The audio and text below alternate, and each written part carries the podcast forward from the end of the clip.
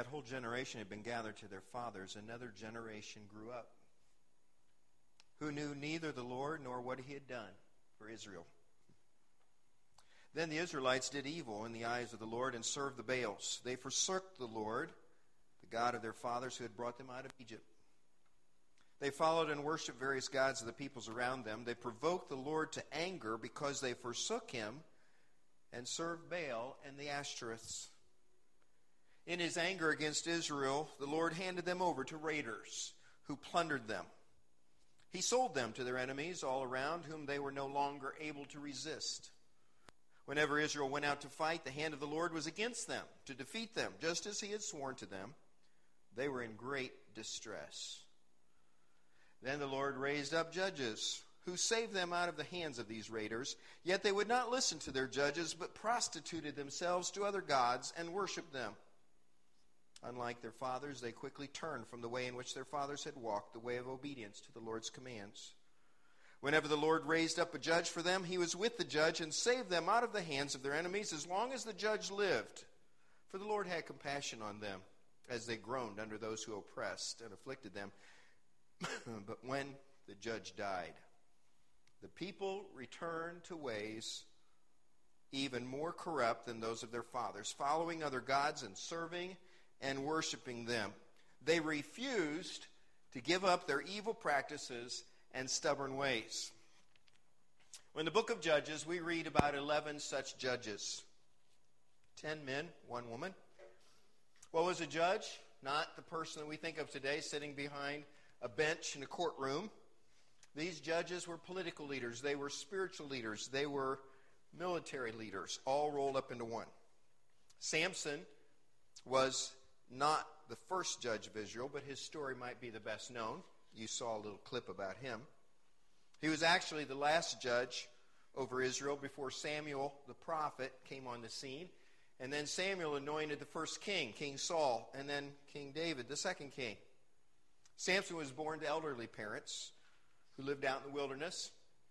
Perhaps that explains why his name means little son or sonny or son man. His parents were commanded by God to raise him as a Nazarite. Nazarites were holy men who lived under a special vow to the law. Samson was supposed to drink no alcohol, live out in the desert away from the people, and never cut his hair. Well, he got one of the three. he didn't cut his hair until the last few months of his life. But he did drink, and he lived sometimes in the cities and participated in all the wickedness of those cities.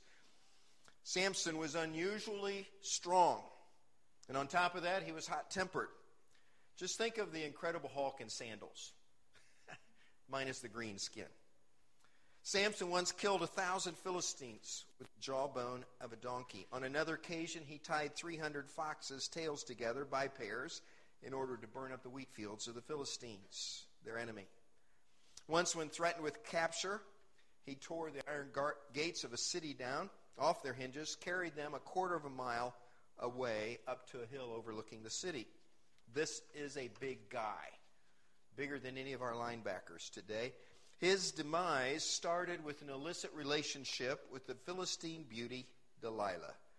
He couldn't stay away from beautiful women. And Delilah was coaxed by Samson's enemies into asking him the secret of his great strength. He tricked her a couple of times, but eventually he gave away his secret. After she got him to sleep, she had the barbers cut off his glorious hair. He became as weak as other men. They gouged out his eyes they made him a slave to the Philistines so that they could make sport of him. But in the end, both his hair and his strength came back, and Samson avenged himself on the Philistines by knocking down the temple of Dagon, their false god. And 3,000 Philistines died when the temple came crashing down. But Samson died also. Deborah, another judge, this famous judge, she is the only woman judge. The third judge overall. In some ways, she was more like the judges we have today because it says she actually set up kind of a court out under a palm of Deborah. And in this open air courtroom, she heard the cases of the people and judged between them. All went well until an enemy of the Israelites together uh, came against them. A guy named Jabin assembled his army, the Hazarites, and picked a fight with God's people. Deborah called the army out under the leadership of an Israelite named Barak. But in fear, Barak wanted to know if Deborah was going to go along as they went into battle. She said, Well, I will go with you, but since you asked, and since you were fearful, a woman is going to gain the victory, and not you. And Sisera, who is the commander of the enemy army, she said, will die at the hands of a woman, not at your hands. And she was exactly right. When the Hazarite army was defeated, Sisera fled the battlefield on foot. He hid in the tent of someone he thought he could trust. But Jael, an Israelite woman, certainly no soldier, coaxed him into sleep with a draught of warm milk, then killed him by driving a tent peg through his temple. Pretty gruesome. that was the end of Sisera. And that's how a woman killed this general. That's why this lesson is called A Few Good Men and Women, because women are part of this story.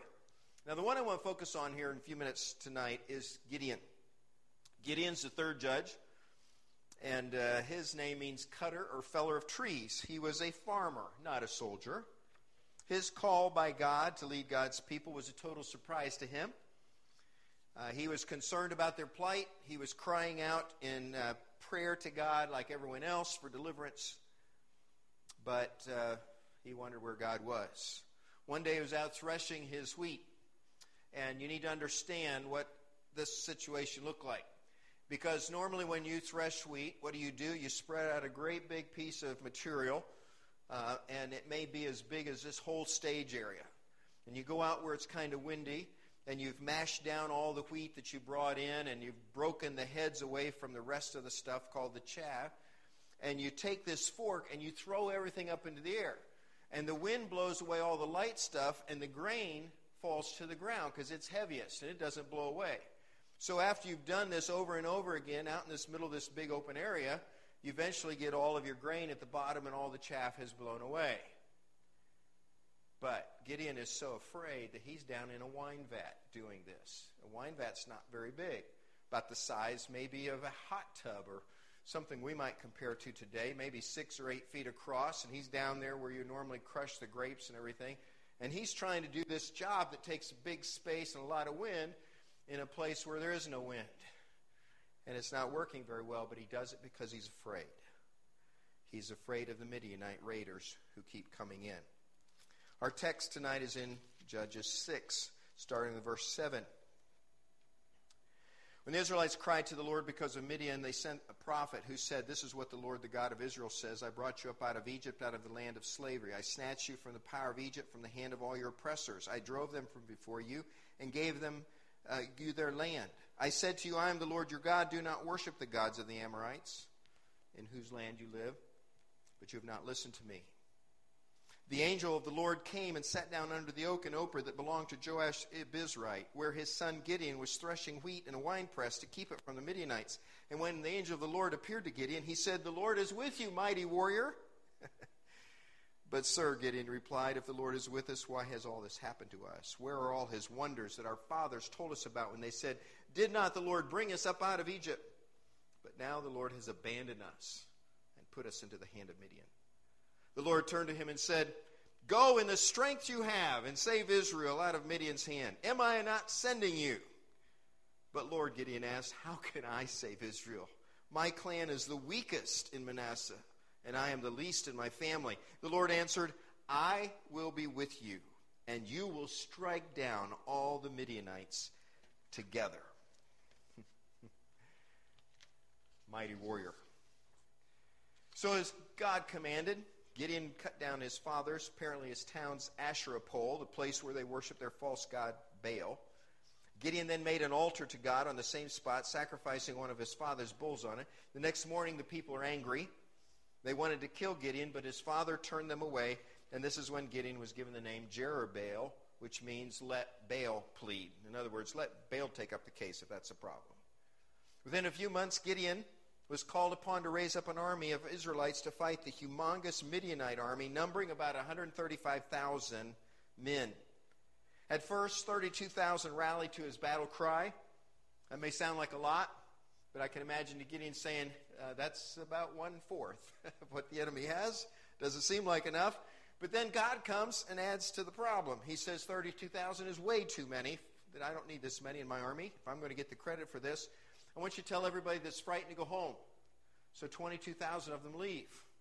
Gideon is left with 10,000 now. Now he's about a 13th the size of the other army. And God says, That's still too many. Once you to take them down, have them all drink from the stream. And those who hold up water to their, uh, in their hands and lap out of it like a dog, you save them. Everyone else, send them home. And now the army is reduced to 300. 300 against 135,000 Midianites. Now, I don't know if that's uh, an easy figure for you to figure out, but that's about 450 to 1. that's pretty bad.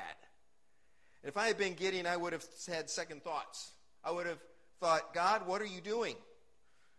And so he tested God. He laid a fleece before God twice.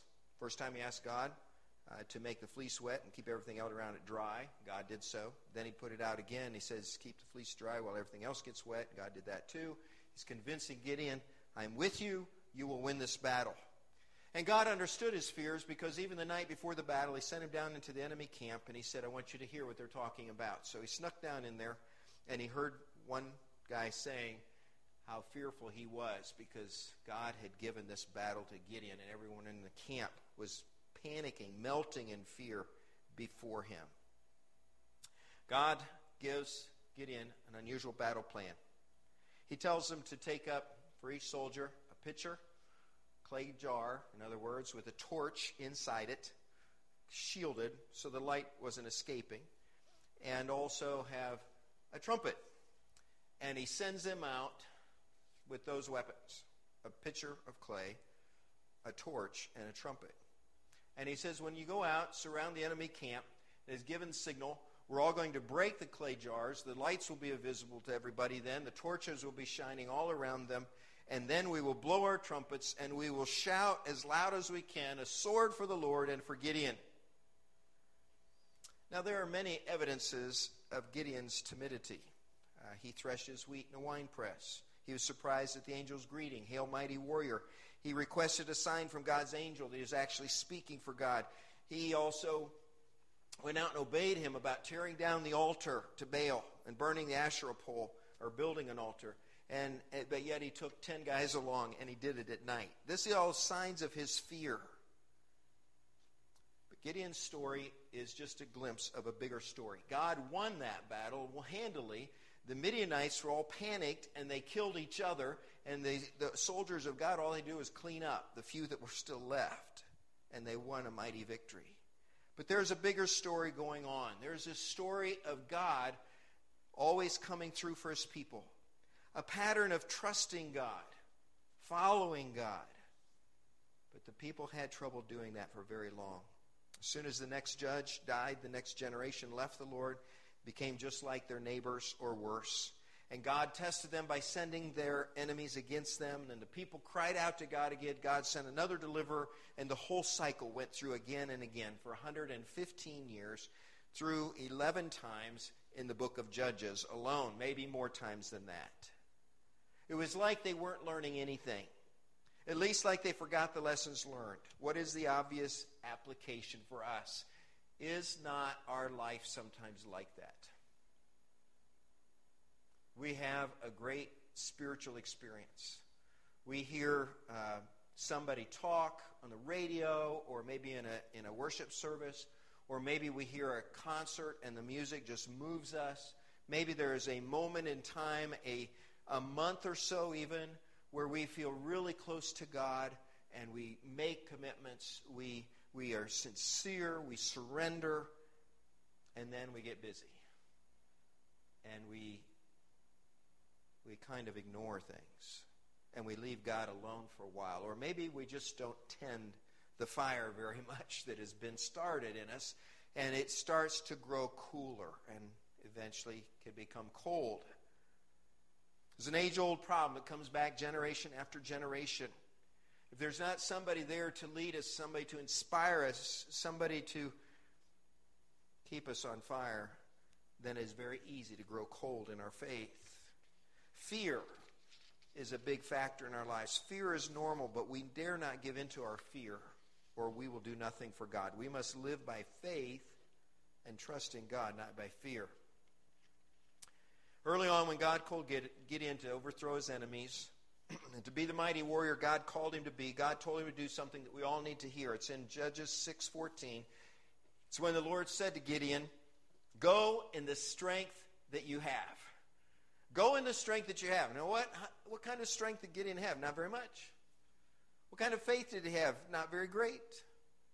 And yet, God said, if you will go in the strength that you have, it's enough. Because I'm enough. God is enough for even just a little bit of faith. Jesus said, if you have faith as small as a mustard seed, you can move a mountain. You can say to that mountain, Go, be thrown into the sea, and it will be done. So take the faith that you have, as weak and as vulnerable and haphazard as it may seem, and go in the strength that you have. Use that faith today. Build on that faith. Fan that little spark of faith into stronger, stronger flame as you learn to trust and serve God more and more. I have a friend that I've been trying to help for a long time. We spent a lot of time together in the past. Seems like he pops up every time there is trouble but otherwise I don't see much. It seems times that, that, that uh, he draws close to God. He seems willing to do whatever God wants him to do to get his act together. And then he falls off the edge somewhere again, and I don't see him for months or maybe even years. And then suddenly, when he's in trouble again, I get another call. He contacts me and needs help. I feel kind of like one of those judges. Got to come in and save the day. And then, as soon as the day is okay, things, the crisis have passed, then you're forgotten. Is that the way that we live our faith? Sometimes. On again, off again. Hot, cold. Close to God, then far from God. I would be the last person to judge anybody here. I would be the last person to condemn anybody. But let me ask you a few questions about the God you believe in. Is your God a God of convenience?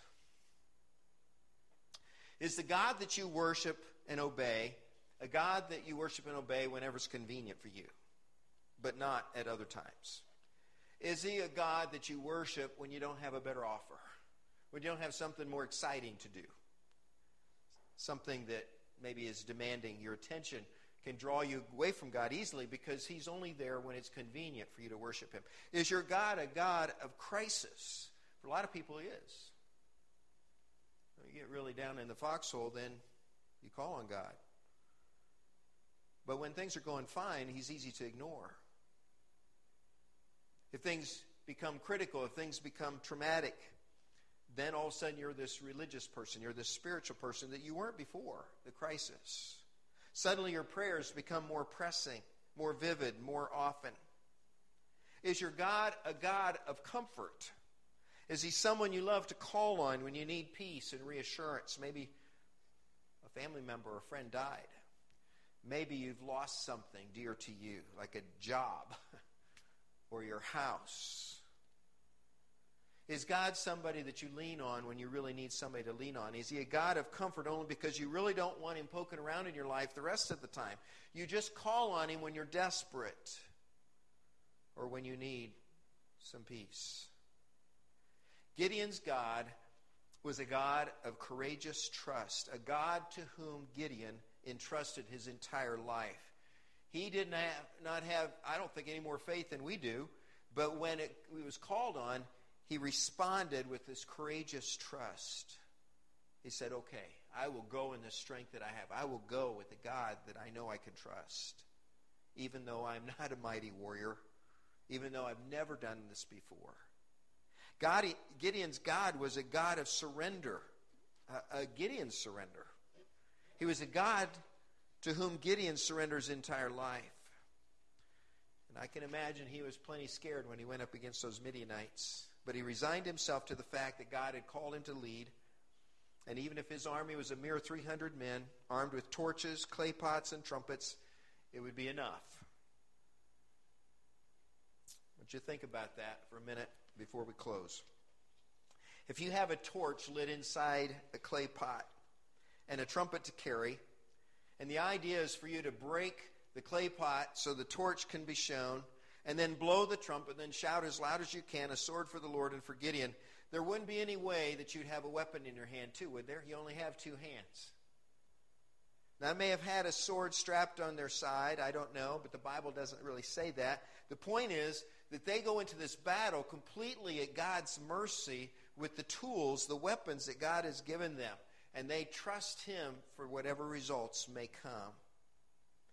And as they broke their jars, as they blew their trumpets, as they shouted a sword for the Lord and for Gideon, God routed their enemies. The Midianites panicked because they thought there were thousands of Israelites surrounding them when there weren't. There were 300.